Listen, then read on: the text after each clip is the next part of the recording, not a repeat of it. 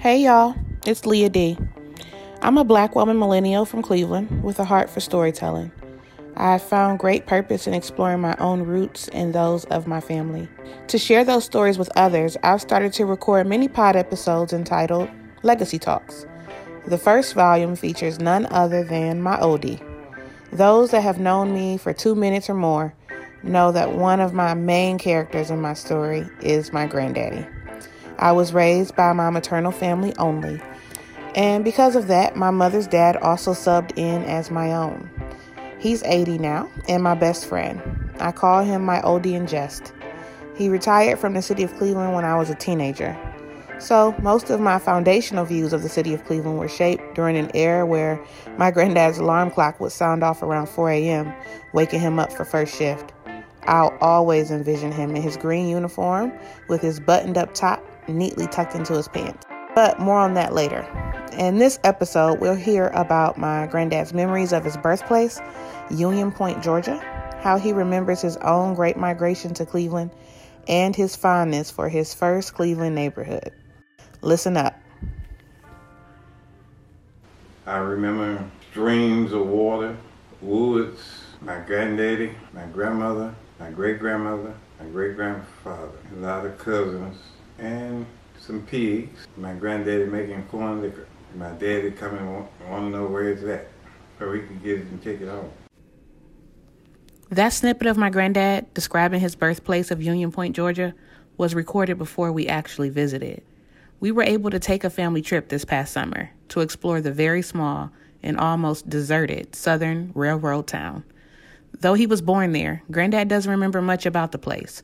His family temporarily moved to Atlanta, which is only about an hour and a half drive away from Union Point.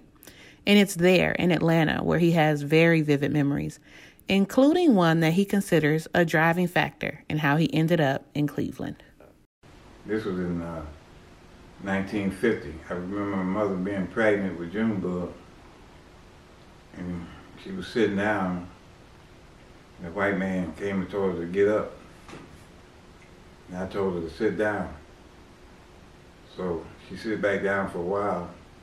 Then she got back up and said, our bus stop is the next stop. But it wasn't. She got off, I think she wanted to protect me. Next thing I know, uh, I was getting ready to come to Cleveland.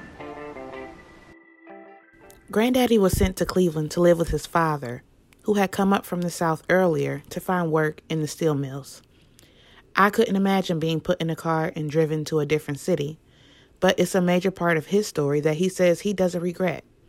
When he arrived in Cleveland, his father had gotten situated in a home that sat on Kinsman Road. Even now, when he talks about his childhood neighborhood, it brings him great pride to recall how bustling it was, but more importantly to him, how black it was. I was living on, uh, I think it was a 6905 Kinsman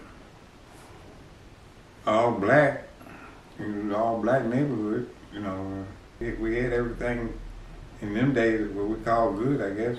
Drug stores, grocery stores. Only thing left now, it was there when I was a child, is uh, Garden Valley, which in our day was, it was called the Woodland Center. We had uh, the King Theater, it's gone, which is a church now and had a had ice cream shops on the corner of uh, 73rd Street. And a black owner named Johnny. He sold uh, ice cream and had a black owned store. Once he arrived in Cleveland, it was time to get into school. He was enrolled at Wooldridge Elementary. Fun fact Wooldridge once sat at 6200 Kinsman. Part of that parcel is home to what is now known as Green City Growers. But let's get back into it. Listen with me as Granddaddy talks about how he was initially treated as the newest black kid from the South. And then you let me know if it feels as bizarre to you as it did to me. I had a twang in my voice, so they, in my speech, so they set me back a half a grade then until I learned how to talk English, they said. Gave me reading classes. So that's what it was. Wow.